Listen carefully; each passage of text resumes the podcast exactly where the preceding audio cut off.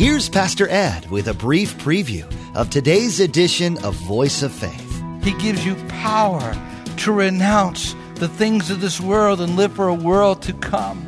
There's the power of redemption working in your life where you're being changed, you're being transformed. You're no longer the same person you were a year ago because God is working on the inside. And there's that power of the resurrection that already is flowing in the believer's life that will take him beyond death to eternal life. As Pastor Ed concludes his series on the Lord's Prayer in today's message, he reiterates the need to praise our Savior.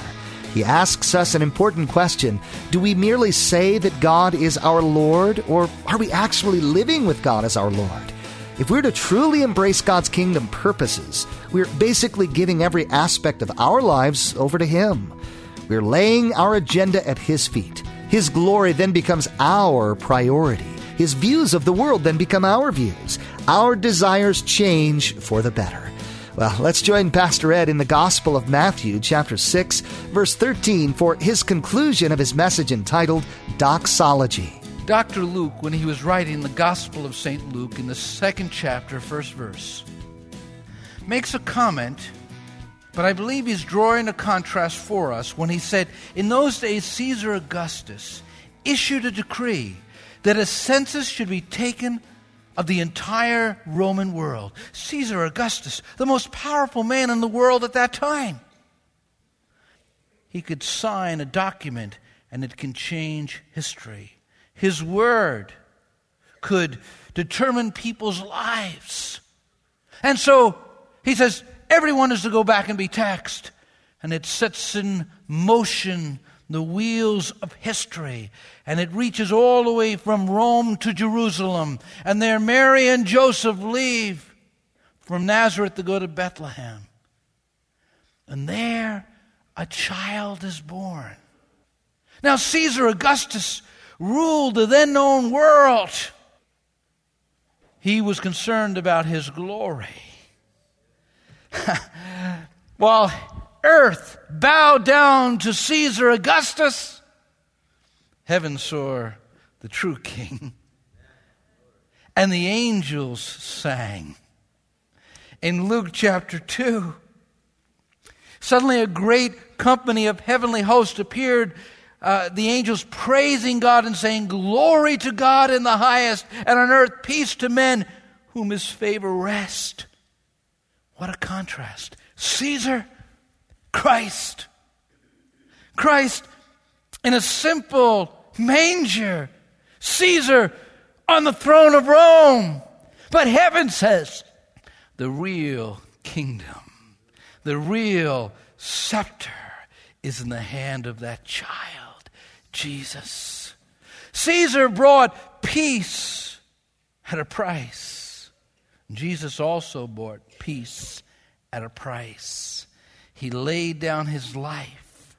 And in a world filled with turmoil, people find an incredible peace that passes all understanding when the King of Peace reigns in their hearts. In my short lifespan, I've seen 10 presidents.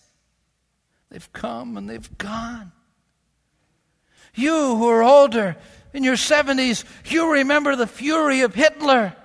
You remember how world leaders shook the world. But where are they now? You remember the song, the chorus that says, Jesus, Jesus, there's just something about that name. Kings and kingdoms will pass away, but there's something about that name. Where is Caesar? Where is Napoleon? Where is Alexander the Great? In the video store. I didn't mean to say it that way. but in the video store, you'll see a video, and it's titled When We Were Kings. It spoke of ex boxers when we were kings. There has been. But so is every other king. So is every other power. There is only one who is everlasting, who lasts from one generation to another generation to another generation to another generation. He is the King eternal and he reigns forever and ever. Hallelujah. Hallelujah. Daniel the prophet said, Praise the name of God forever and ever, for he alone has wisdom and power. He determines the course of world events. He removes kings and sets others on the throne. He gives wisdom to the wise and knowledge to the scholars. See, all of the power is His as well. The kingdoms belong to Him. He reigns. He rules. He conquers the hearts of men, not with a sword, but with His love and by His precious blood, by His sacrifice. Thine is the kingdom. Thine is the power. The power is God's. In Psalm 62 11, it says this Power belongeth unto the Lord.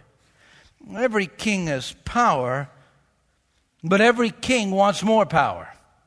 Every earthly king would like to have more power. They're limited in their monarchies.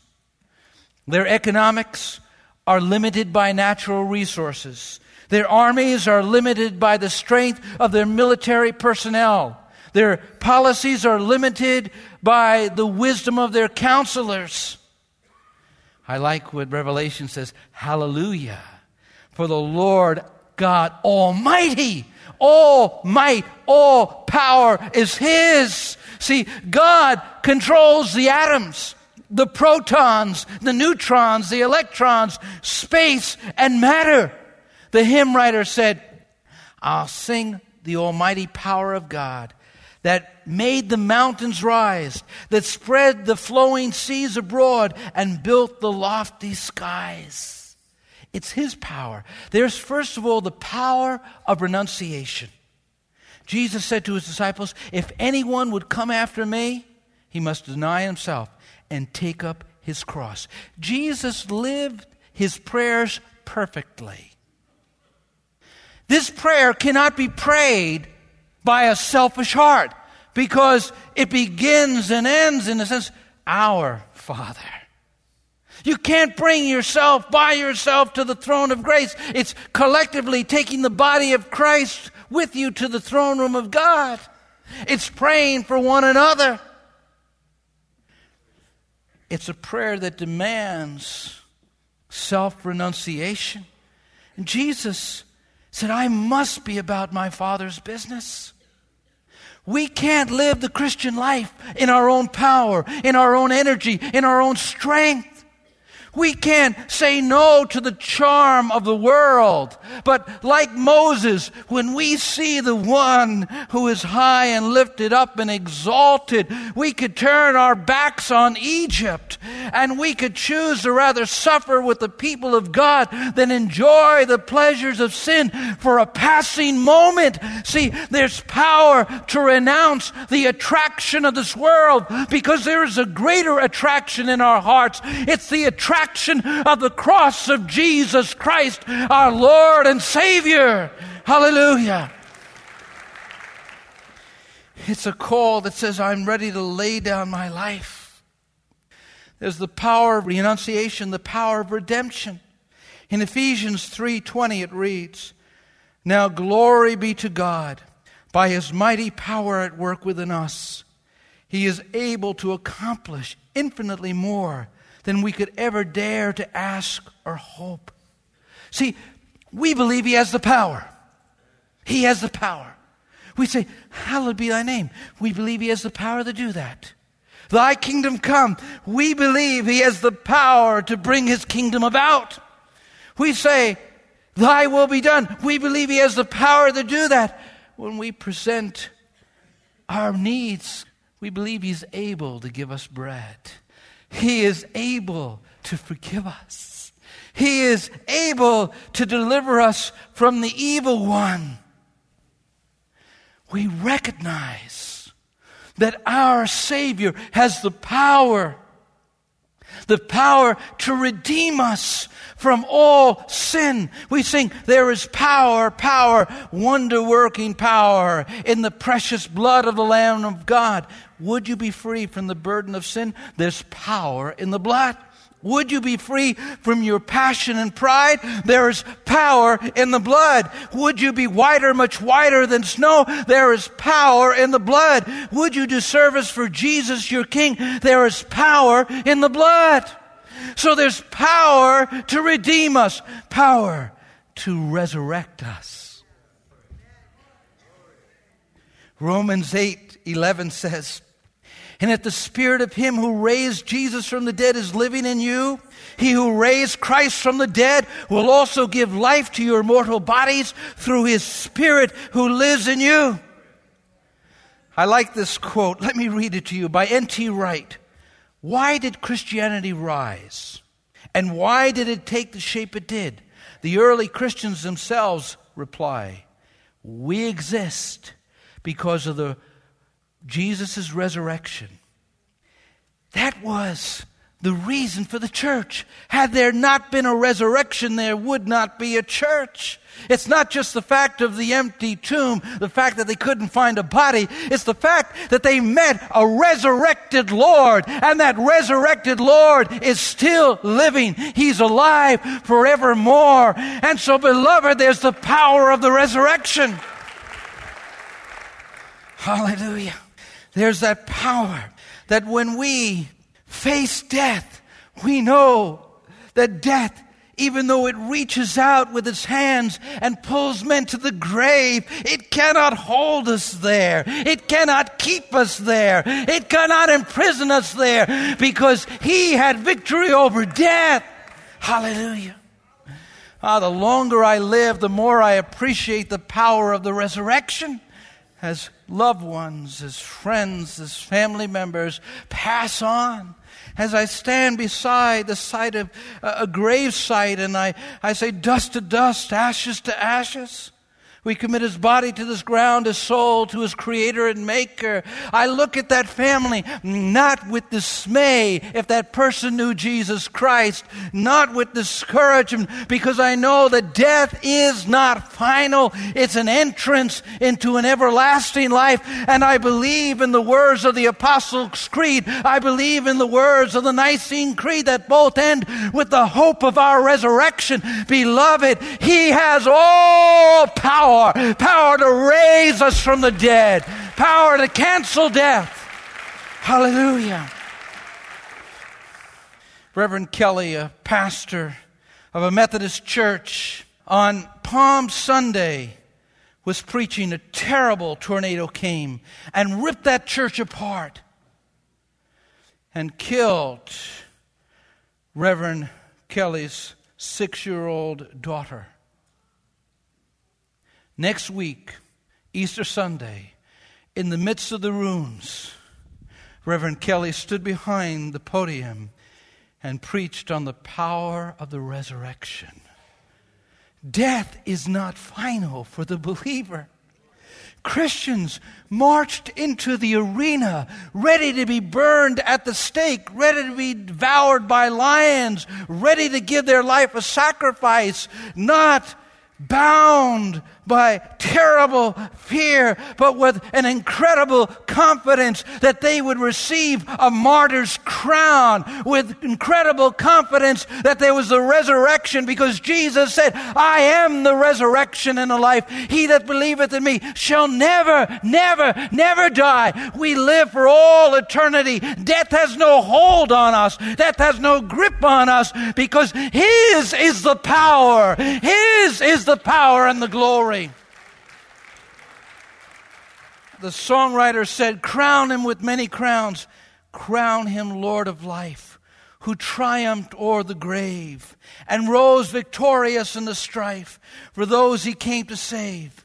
His glories now we sing, who died and rose on high, who died eternal life to bring, and lives that death may die. Hallelujah. Hallelujah.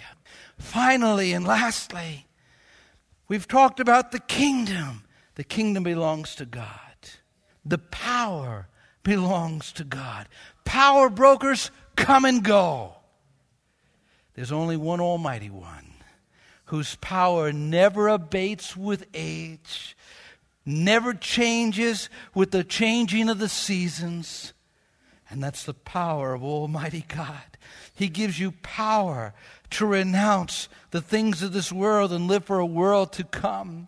There's the power of redemption working in your life where you're being changed. You're being transformed. You're no longer the same person you were a year ago because God is working on the inside. And there's that power of the resurrection that already is flowing in the believer's life that will take him beyond death to eternal life. And then he speaks of the glory. And the glory forever.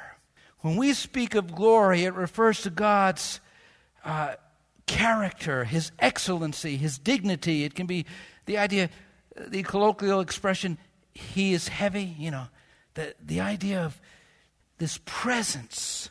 Well, God, all of His attributes, all of His glory, all of who He is. For thine is a glory Men's glory is fleeting and passing and disappears. Just like that. It was King Louis XIV who claimed to be the greatest. Well, in 1715, when they had his funeral service, in the eulogy, the preacher said, and there was a silence when he said it, only God is great. Remember Muhammad Ali? I'm the greatest. He could hardly get the words out now. There's only one great one. There's only one who is great. It's God. Remember a story about Muhammad Ali flying in an airplane. And the air stewardess came up to him and said, Mr. Ali, put your seatbelt on. And he looked up at her and says, Superman doesn't need any seatbelts. And the stewardess said, Superman doesn't need a plane. There's only one who is great, and that's God and God alone. In John 1:14 it says the word became flesh and made his dwelling among us. We have seen his glory, the glory of the one and only Moses on the mountain saw his glory. That gave him strength to endure the years in the wilderness. The disciples on the Mount of Transfiguration saw his glory as Jesus was transfigured right before them. Beloved, when we come to a time of prayer, when we come to a time and we begin to say, Oh Lord, we want to see your glory, and He manifests Himself among us, something happens in the life of people who behold the glory of God. Something happens in the heart of a man and a woman when they behold His glory. Their lives are changed. Their lives are altered. Their values are changed when we behold His glory. See the expression of God's glory. We've seen Him and He's changed us. That was A. B, the anticipation of God's glory. The anticipation of God's glory. In Luke 21 27, at that time they will see the Son of Man coming in a cloud with power and great glory. In Revelation, it tells us that the title is going to be King of Kings and Lord of Lords someday he's going to break through that eastern sky. Someday we are going to see his glory all the glory of earthly kings will pale in comparison to his glory. He will come in magnificent splendor. He will come with the angels of heaven. Men will seek to hide themselves, but the believer will welcome him as their Lord and Savior. See, he's coming in glory. When we end that prayer with that doxology, for thine is the kingdom, we're saying, Oh Lord, Lord, I know you're going to come back and set up your kingdom and the government is going to be on your shoulders. We're making an affirmation of our faith when we say thine is the power. We know that no earthly power, no power in Washington, no power in Moscow, no power in Jerusalem, no power in the Middle East, no power in this world can compare with the power of Almighty God. And when we say thine is the glory, we recognize that we're going to see a glorious day, a splendid day when God himself appears and all men will fall down and worship him as King of Kings and Lord of Lords. Church, let's begin now. Let's begin now. Let's begin now praising him. Hallelujah. Hallelujah. Hallelujah. Let me read again the words of David. Yours, O Lord, is the greatness and the power and the glory and the majesty and the splendor. For everything in heaven and earth is yours. Yours, O Lord, is the kingdom. You are exalted as head over all. Now, our God, we give you thanks and praise your glorious name. But who am I? And who are my people? That we should be able to give as generously as this. Everything comes from you, and we have given you only what comes from your hand. We recognize it all belongs to Him. When it concludes with Amen, the Hebrew means, So be it, I agree. Do you agree with the prayer that's been prayed through the centuries? So be it, I agree. Think about that word, forever. If you were to take a dove, and that dove were to fly to the moon and bring back a piece of stone from the moon to the earth, and it were to do it until all the moon had been transplanted to the earth, eternity would just have begun. Forever and ever. I read the story about the Second World War. Some men were taken captive and they were in the barracks. They were being harassed and beaten by their captors. And one man began to pray the Lord's Prayer. And then soon others heard him and joined. And then the barracks on the other side heard the men praying the Lord's Prayer, and they too joined. And before you knew it, the whole camp joined in that one resounding shout Amen! Amen. Ha, so be it. So be it, Lord. His is the kingdom. The kingdom of darkness will be broken by the kingdom of God. Sickness will be gone. Pain will be over. Suffering will be just a mere memory. Ah, the power will be His. Satan chained forever and ever, no longer to tempt or to try men. And all the glory will be His. And you'll be sharing with it. He said in John chapter 17, Father, I pray that I might be glorified, that you might be glorified. And Lord, I want to give them glory too partakers of the great kingdom to come. Praying is one of the most intimate parts of our Christian life.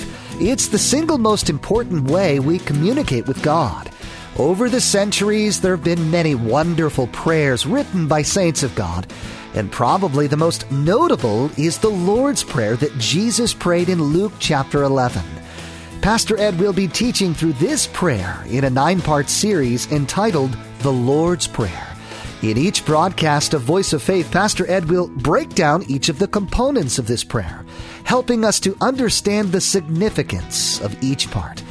We'll learn what it means to forgive others as we've been forgiven and why it's important to ask the Lord to deliver us from the snares of Satan. Now, we'd like to invite you to join us at Faith Assembly for worship on Sunday mornings at 9 and 11 a.m. or Wednesday evenings at 7 p.m. For driving directions and more information, log on to voiceoffaithradio.com and follow the link to Faith Assembly. Or feel free to give us a call at 845 462 5955. That's 845 462 5955. Well, that's all the time we have for today. You've been listening to Voice of Faith with Dr. Edward Jones. Please join us next time as Pastor Ed continues teaching through this series entitled The Lord's Prayer, right here on Voice of Faith